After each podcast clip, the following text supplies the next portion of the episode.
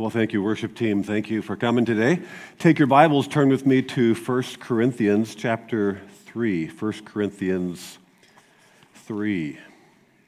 That's page 925. If you're using our, uh, our Bibles here. Just checking if we have those, uh, the PowerPoint up there. It'll be coming. All right. Well, I hope that this uh, time that we spend together here is one of the best parts of your week. What we do here is not entertainment, but I trust it's enjoyable. And it should be enjoyable if we are experiencing something that God is doing. Do you realize how big of a deal that is? If you were with us last week, of course, Easter Sunday is a special Sunday, and uh, we, had a, we had baptism here tank here, if you remember, if you were with us, and uh, some older and some younger, quite a few younger folks that were expressing publicly to all of us that they had placed their faith in Jesus Christ and Jesus Christ alone, and therefore they know they're going to heaven when they die. Do you realize how that marks them out from the rest of the teenage world, if you will, today? To hear them express their faith in Christ. What, what is happening in a church, if we are proclaiming the gospel, is the biggest deal that is happening on planet Earth. The biggest deal is not what you see on the news. The biggest deal is what is happening in the hearts of people in whom God is at work. But there's a problem that always seems to go along with something good happening, and that is who gets the credit for it. Because we are by nature uh, kind of grasping for credit or even grasping to give it to somebody. When, when our Wisconsin teams are, are doing good, I mean, we, we just love our sports heroes. We love the manager. When you're, when you're winning everything, you know, you want to give credit to somebody. And in the opening chapters of this uh, letter from the first century, Paul to the church that he started in Corinth, he uh, has been reminding them that they should stop seeing even their spiritual leaders as some kind of hero. Uh, picking up the verse before our passage, look at, up, look at verse 4, chapter 3, 4. When one says, I follow Paul, and another, I follow Apollos, are you not mere men? He's saying, Do you realize you're acting just like the world? When you say, hey, because this is what's going on, that some people said, I am all excited about Paul. Paul was the one who started this church in Corinth. MVP Paul.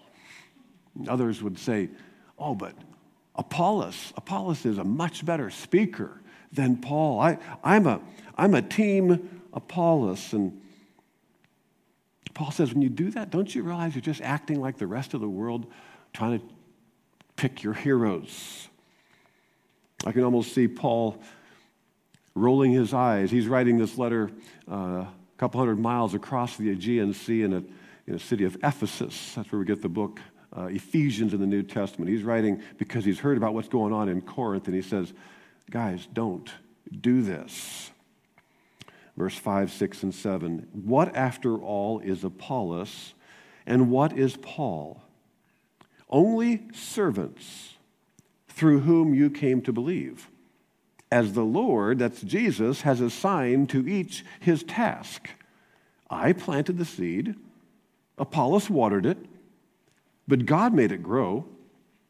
So neither he who plants nor he who waters is anything, but only God who makes things grow. He says, You have fallen prey to this uh, insidious spiritual idolatry. Team Paul, Team Apollos, it shouldn't be. It must have been kind of awkward, I think, for Paul because he was one of the, you know, the guys with the names. So he has to talk to them a little bit awkwardly and kind of disarms the conversation by saying this Who are we, anyhow, really? What's our role? He says, We're servants. Leaders are servants. Now, we're kind of used to that. Politicians always say they're public servants, and we're kind of questioning that sometimes because it seems like there's a lot of ego involved. But leaders are servants. He says, We are just servants through whom you came to believe. And believe being the, the operative word here. You came to believe in Jesus Christ, and that's the big thing. The big stuff that's happening is this, is this divine transaction between heaven and earth by which Jesus from heaven came to earth, paid the penalty for our sins so we could go from earth to heaven. That's, that is the big deal. So, leaders are just simply people who point people to that privilege, that eternal privilege. So, the idea, though, of, of leaders being servants, where does that come from? Well, Paul is an apostle, and Paul is very much aware that Jesus Christ himself came as a servant. When Jesus was with his 12 disciples, that didn't include uh, Paul, uh, because Paul had not yet come to faith in Christ, but this is what Jesus told his disciples. He called them together and said, You know that those who are regarded as rulers of the Gentiles lord it over them, and their high officials exercise authority over them. So, I mean, you just see these tiers of, of power that take place in our world, right? Not so with you. Instead, whoever wants to become great among you must be your servant. He completely flips the script. And whoever wants to be first among you must be slave of all. Why? For even the Son of Man, that's Jesus' name for himself, even the Son of Man did not come to be served, but to serve and to give his life as a ransom for many. So he has created a whole new template of what it means to be a servant, leader, or to be a leader. Leaders are servants. The Lord of heaven and earth Jesus created all things, Jesus rules over all things. And he's the one who came to serve, and he came to do it through the most humiliating, most excruciating, sacrificial cost that could ever be. And he went to the cross to give his life a ransom for many. Philippians 2 would be another uh, passage like that, in which, sorry, in which uh, he says, it says that he, Jesus laid aside these divine prerogatives. He had all glory. He had all power. He had all privileges of eternal, uh, everything in heaven. And yet he laid those aside, and it says he took the form of a servant. That's us. Made in the likeness of man. Why? So he could die and go to the cross. And if the Lord of heaven of earth did that, then why would we put even one another on a pedestal? We're just servants through whom you came to believe. We're nobodies who are pointing to somebody. Or chapter 1, verse 3, he says, We have a very, we have a single string uh, song. We preach Christ crucified. That's what we do. We preach Christ crucified. We don't go, we don't, we don't add anything to the cross. You can't add anything to the cross. People all over the world in religion are adding something to the cross. They say we believe in the cross, but they're adding something to the cross. No, we preach Christ crucified because people are dying and going to a Christless eternity in hell. And there's only one way of escape. And Jesus Christ is the Son of God who loved us and He came and He paid that penalty. So He says, we're going to stay on that one string song because that's what everyone needs forever. So He said, Who's Paul? Who's Apollos? We're just those who plant seeds and water seeds. And he's introducing here, of course, a, a farming uh, metaphor. People need seed planted, and they need the seed watered. And we are planters and water carriers. Last week, as we were listening to the testimonies here on stage of people who had put their faith in Christ, I had to think how we are a continuation of that same church of Corinth 2,000 years later. And they heard it through Paul and Apollos, and then the next generation heard it from people that we don't know their names, but Paul and Apollos had a part of their life. And, and then the next generation, the next generation, and the next generation. And, and someday the church will have those teenagers that gave their testimonies. They will be leading the church someplace and they will be communicating the gospel to others. And this will go on until Jesus Christ comes back as he promised. And we know there will always be someone who will be next. So please, Paul says, don't put anyone on the pedestal because we are simply those servants through whom you believe. We, did, we didn't make these people into citizens of heaven. God did that. We can't, we can't, we can't transform hearts, only God can do that. I planted, Apollos watered. God made it grow.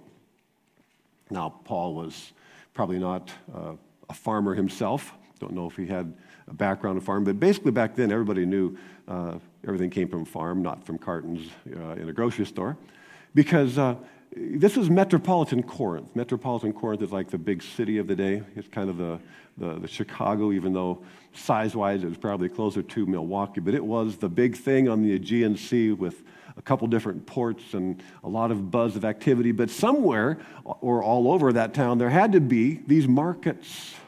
And so everybody knew that every piece of, of, of, food or fruit or vegetable or grain or bread or whatever, it all came from some garden, some field, some vineyard, somewhere. And so he says, think of the gospel like that. God is making the gospel grow. Uh, you, cannot, you cannot talk people into believing in Jesus. And if, and if you've put your faith in Christ, you've, you've had a burden to tell people, you may have tried. And you've, you've wanted to maybe shake them and say, please, don't you understand who Jesus is? And, but you, you can't talk them into it. All you can do is plant and water, plant and water. On the, on the farm in Kansas, Dad could farm perfectly all year long, and we could have a crop failure. Because if it didn't rain, you'd have crop failure. And if it rained too much and flooded out, crop failure. If it hailed, you'd have a crop failure. If there was too much heat for too long, you'd have a crop failure. So my dad could do everything perfectly as a farmer, and yet everything he did could be useless unless what? God organized the weather. God would provide the weather that was needed. It's the same thing spiritually that only God can bring spiritual growth. So we have to be very careful when we start assigning credit and, and picking our, our spiritual heroes. I was privileged to uh, attend Dallas Theological Seminary in the 1980s, and if you're about my age, and if you were studying the Bible back then, uh, some of the, the professors uh, that I got to study under there were a little bit household names in the, in the church world, uh, at least. And so you, you, could, you could have heard the names like John Walvoord or, or Dwight Pentecost or Charles Ryrie or Howard Hendricks and, and, uh, or some of, the, some of the graduates, Chuck Swindoll or Tony Evans, who are still going. The other guys are, are with the Lord. And, and you know, it, it's interesting as students would walk into a classroom and sit down, and, and now suddenly the, the, the, professor up there was this guy whose books they had used already, you know, back in the church at home, or, or for me back in Bible college before then. It's like, man, I get to, get to sit under, you know, this guy or this guy. And God used those men in my life, and I'm still using what they taught me, you know, this week. But they never changed a heart. And I get to speak here week by week, and I've never changed a heart because we don't change each other's hearts. And we have to let go of, of somehow thinking that we are the key piece to this. We are servants through whom people believe, and so we plant seeds and we water, but God makes it grow.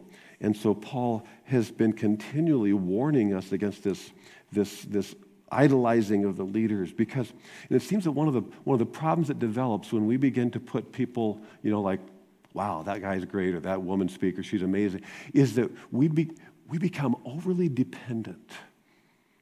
When we are overly dependent on someone spiritually it's a mark of immaturity.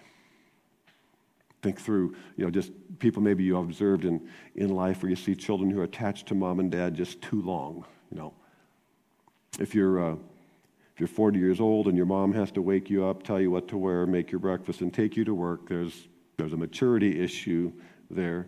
And it's time to grow up and be responsible for yourself. And that's exactly what they were facing because uh, earlier in chapter 3, uh, verse 1, he says, You guys are like infants spiritually because you're, you're picking your favorite people. You become dependent. I said, I, I, All you could take is milk You're still acting like babies. That was the key mark for why they were still carnal or fleshly. They, they were still babies, they were dependent on others. I love living in a time of technology because uh, resources, spiritual resources, are just everywhere. I mean, it used to be it just was books and you know, or TV and radio or something that you could get exposure to other speakers and, and preachers, but but uh, we still have those, of course. But now, I mean, it's just you go online and there is just everything is available. Every podcast, every you know, we subscribe to the Right Now Media. I love that stuff, and I love that we can we can just access and and and press a button and, and we can hear biblical teaching of all kinds everywhere. I love it, but you knew a but was coming, right? But sometimes being exposed to so many amazing, gifted, spiritually gifted people can cause us to, to so fine tune our tastes that, you know, who I really like is this guy. Who I really like is that, that woman speaker or that guy, and boy, they just, they just nail it. And I get it because certain people will connect well with, you know, just the way we're wired. They seem to really, really get us. What bothers me most is when sometimes, if you talk to somebody spiritually, it's like that one or two names, that, that's all you ever hear.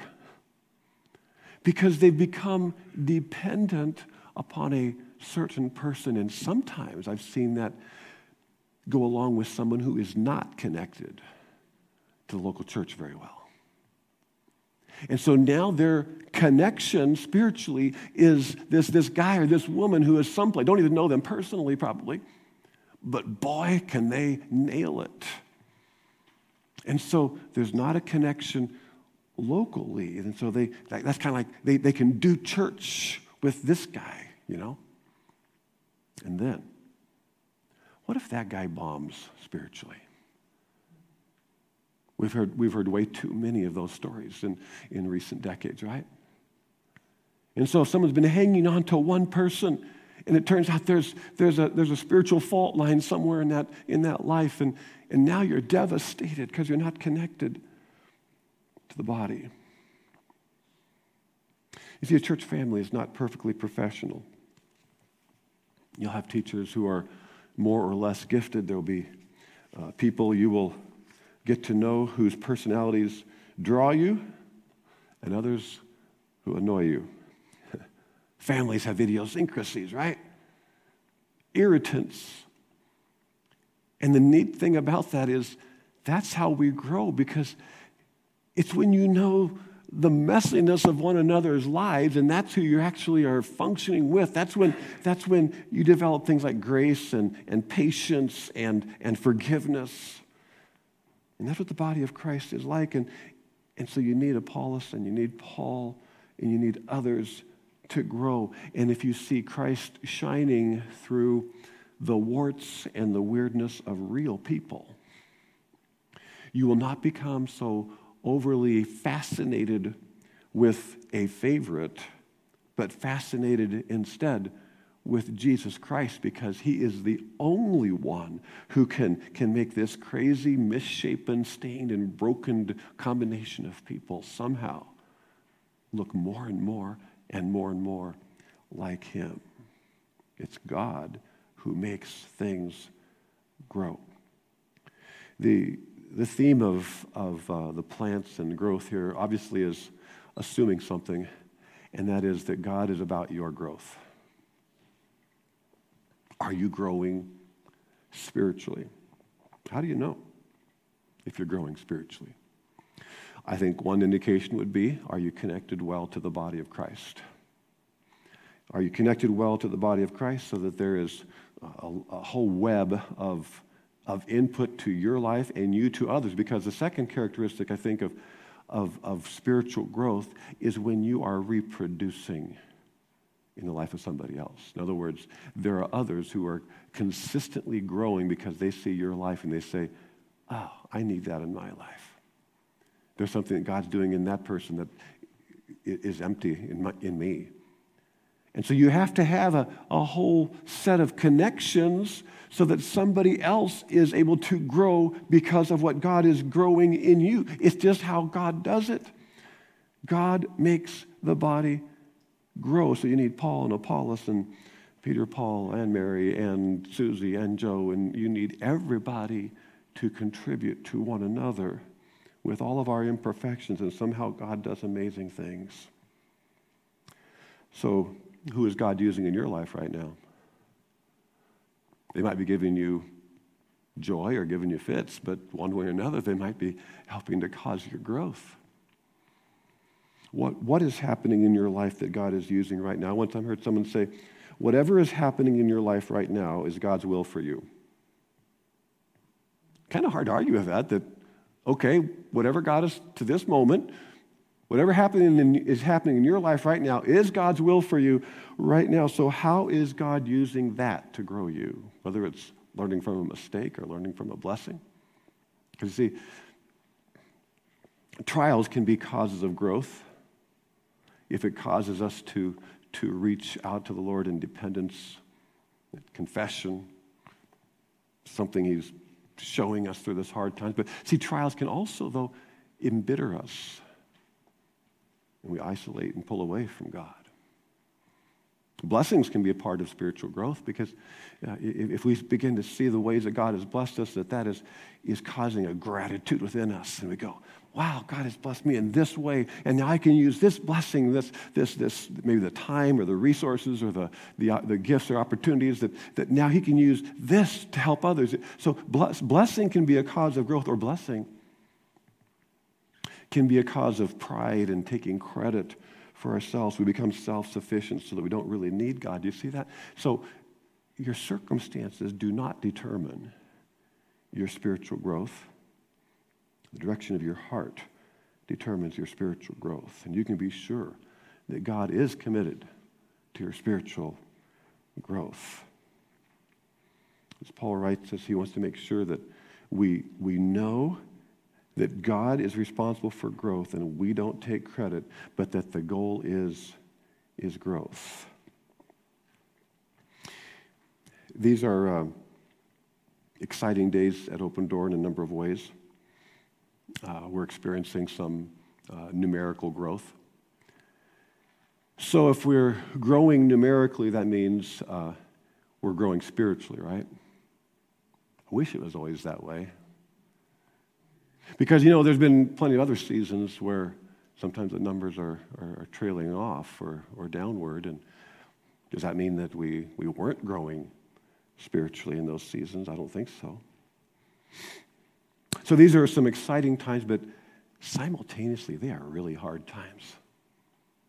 I think we all, all know that there's just been a, a series of, of losses in our church life, and we're still grieving, and families are grieving. It doesn't get easier, really. We're, we're searching to fill a, a staff position, of course. Find, finding someone to to be a partner as a, as a fellow pastor just seems to be a lot more like finding someone to hurry up and marry than it does just finding someone to hire to fill a slot. Appreciate prayer in this season of life. God certainly, certainly knew uh, what we were, were facing. And you're going through so many hard things. I, I, it seems like every week I, I hear another two, three, four deep hurts, deep needs, significant concerns in the church family.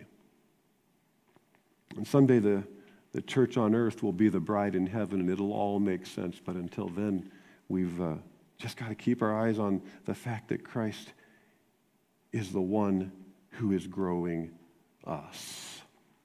I think of the, the farming uh, metaphor, my mind goes back to uh, to Kansas in, in, in, a growing season, you know the worst thing that can happen in a growing season is to have sunny days every day.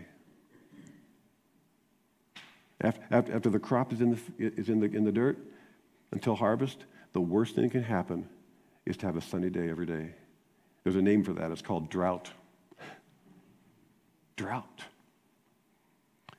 And so, especially in, in Kansas, where our, our rain uh, was always on the sparse side, the rumble of thunder was our friend. yeah, let's get some, let's get some storms. What we really need is some storms so the crop can grow. And something tells me that God's farming process is, is a lot like that, where, where God would know the exact right combination of weather that we would need as a church family. And God would know just the right combination of, of people uh, that would be part of the, the body so we could, He could nourish us and grow us the very best. And then He will get the credit because no one else could put it all together like He has. So, neither, verse 7, neither he who plants nor he who waters is anything, but only God who makes things grow. So if God gets all the credit, who are we? Well, we've learned we're servants through whom people come to believe. And our contribution is not unnoticed. Verse 8 The man who plants and the man who waters have one purpose, and each will be rewarded according to his own labor. For we are God's fellow workers. You are God's fields, field, God's building. So Paul says, this Apollos Paul thing, he says, we're not competitors. We're fellow workers. I think focus in verse 9 is, is workers horizontally, human beings who are working together. We're not competing with one another. The man who plants, the man who waters have one purpose. Paul knew that Apollos was a good speaker. Just a little bit of review. We looked at this, I think, earlier on in our uh, introduction to 1 Corinthians. But in Acts 18, uh, we're introduced to Apollos.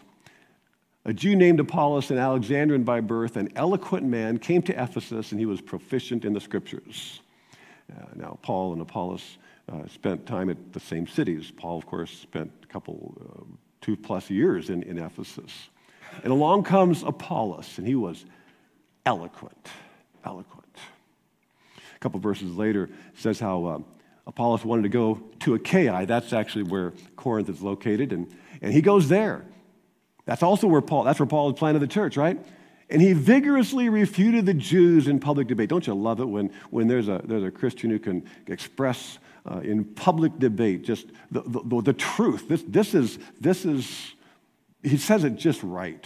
Kind of got those zingers, and you go, oh, boy, I wish I could have thought of saying that. That was Apollos. Meanwhile, what did people think of, of Paul? A little later, when Paul's actually writing the second Corinthian letter, he, he realizes, I realize people still are not very impressed with me. For they say his letters, Paul's letters, are weighty and strong, and we know that, but his bodily presence is weak and his speech is of no account. The guy's just not impressive when he's talking. He's not the kind of guy you're drawn to. And we go, really, Paul? All we know him from is from his letters. He says, nah, that's not me. I may indeed, he said, be untrained as a speaker. Paul says, let's just, let's just call it what it is. We're, we're very different, me and Apollos, but we're not in competition. See, what marked the, the Corinthians, if you look back in verse 3, were things like envy, jealousy, quarreling, human nature, right? He says, you, you, We're not playing that game because, as different as we are, we have one purpose. And what's that purpose? we preach Christ crucified. And he works in the hearts, and people come to believe, and new believers need the Word of God, and the Word of God will be taught through a variety of people, and, and, and the Holy Spirit has to accomplish the work, or nothing happens. So we have to relax in the thinking of the body of Christ and go, yeah, some will have a more public ministries than others. I get the privilege of a, of a public ministry, but if I've, I've never been more convinced that the most powerful ministries at Open Door are the absolutely invisible ones, it's because you guys are praying. I believe there's a season in which God has really called us to pray and that God is using prayer. And we have so much teaching. There are dozens and dozens of you who, week by week, are preparing to teach the Word of God. If you just would, would picture, talk to, talk to Pastor Nate or, or uh, different ABF leaders, uh, every week there is teaching in different classrooms below here, and there's teaching over there, and there is on Wednesday night at every level there is teaching, and there's evening studies, and there's daytime studies, and there's men's, and there's women's, and there's some, some are happening in homes that nobody even knows about. And there is teaching because the Word of God is the food on which we grow, but a Bible on a shelf does nothing. So that when the Bible comes unto your hands and you're reading it in the morning with your coffee, now the Word of God can, the Spirit of God can work in the Word of God and you can grow. And when all over the church family, people are using their spiritual gifts and they are taking the Word of God not only to learn it for themselves, but actually to teach it to some kid, to some group, to some peers. And, and now this, this whole amazing field of God begins to grow. And that's just the teaching. Then there's the serving. And so someone's taking care of kids in the nursery, and there's technology magic happening over there, and video in the little cramped room up there, and social media, whatever cloud that happens in, I don't know. And there's talented musicians and there is greeting, and there is welcoming, and there is number crunching, and there is organizational work done in the office, and organizational work that's done on, on people's laptops all over uh, the county. And there is food prep, and there is coffee prep, and coffee cleanup, and there is repairing, and there is maintaining, and there is library, and there is there's so much encouragement. I, I keep keep running into combinations of people that so and so knows so and so, and they get together and they encourage each other and they pray for each other, and that's really who's helped me through this. And, and so you have this incredible web of encouragement. And then there's the invisible financial ministry where people are, are making contributions regularly, regularly, regularly. And, and all you get is, is like, a, like an email from one person who knows what's happening in the office. And you put all that together and you say, it's all for one purpose to bring people to the gospel so that they will have a new address when this life is over. And they will spend forever in eternity glorifying God, thanking God for what was happening on earth, the most important thing happening on earth during their lifetime. So last Sunday, as we were hearing testimonies of some some teenagers. These, are, these aren't even teenagers that, that I have, I've not had a personal part of, of their life. Who, who would you thank for the miracle of hearing a teenager telling about their faith in Christ and, and marking them out as unique in this amazing uh, world of anti Christ? That these guys love Christ, looking forward to forever with Christ. Who would you think? Where would you start? There's hundreds of people that are a part of their life. So Paul says, let's simplify it. God made it grow. And let's give him all the credit because only he could do that. And but what about our individual investment? Does God see those hours of service, those, those times of prayer? And each one will be rewarded according to his own labor, verse 8. Each one will be, re- each one individually will be rewarded. Uh, Paul kind of drops this reward issue here because actually next, uh, the next study in verses uh, 10 and following is all about uh, rewards. And so we'll get into that, of course, next week. But he's, he, he plants this, this little seed here already so we know that don't think so short sighted. That, that your relationship with God is like, I did something for God, he needs to do something for me. Well, the nature of rewards is, is future. If, you, if, if you're training a dog, he's got to have his treat like now. Going to keep up this good behavior. We're not, that, we're not the dog. And so we understand when God's word says he will reward each one according to his labor, then we know that God will reward each one according to his labor.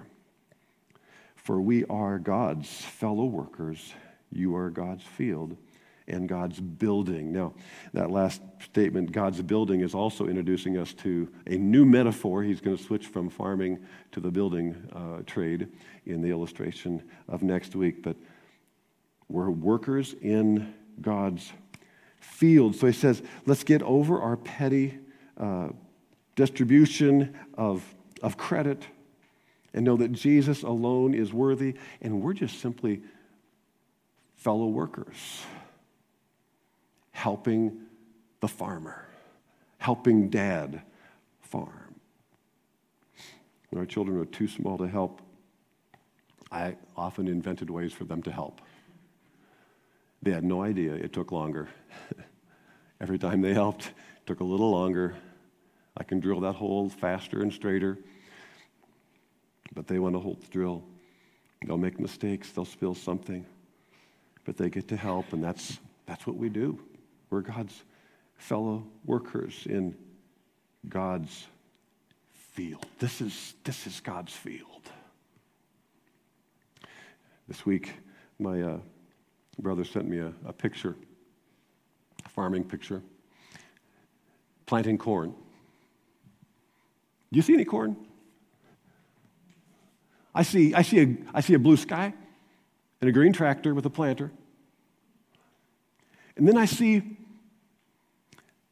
dirt and uh, a bunch of old, crusty, trashy corn stalks from last year.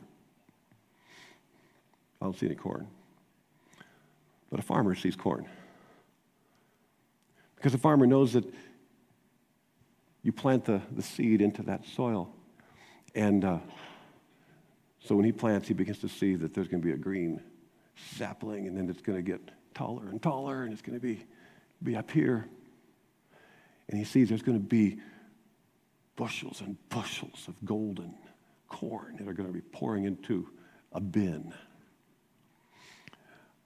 But you have to have the patience that for now, what you see is equipment and something going deep into the dirt among, among dirt and trashy, crusty stuff, which is actually very important in Kansas that that those trashy stalks from last year are there because when the, when the moisture is sparse, you need as much of that to cover the ground as possible to preserve the precious little moisture that you have.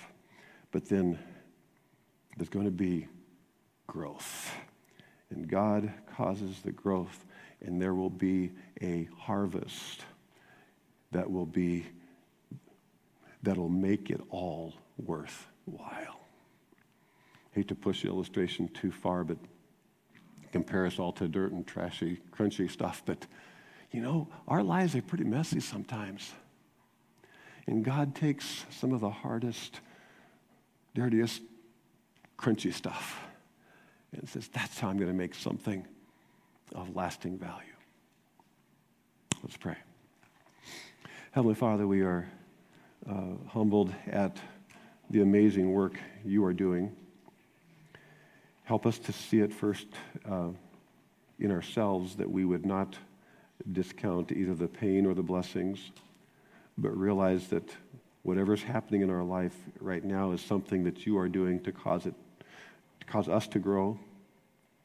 Then help us to see that we are part of a field.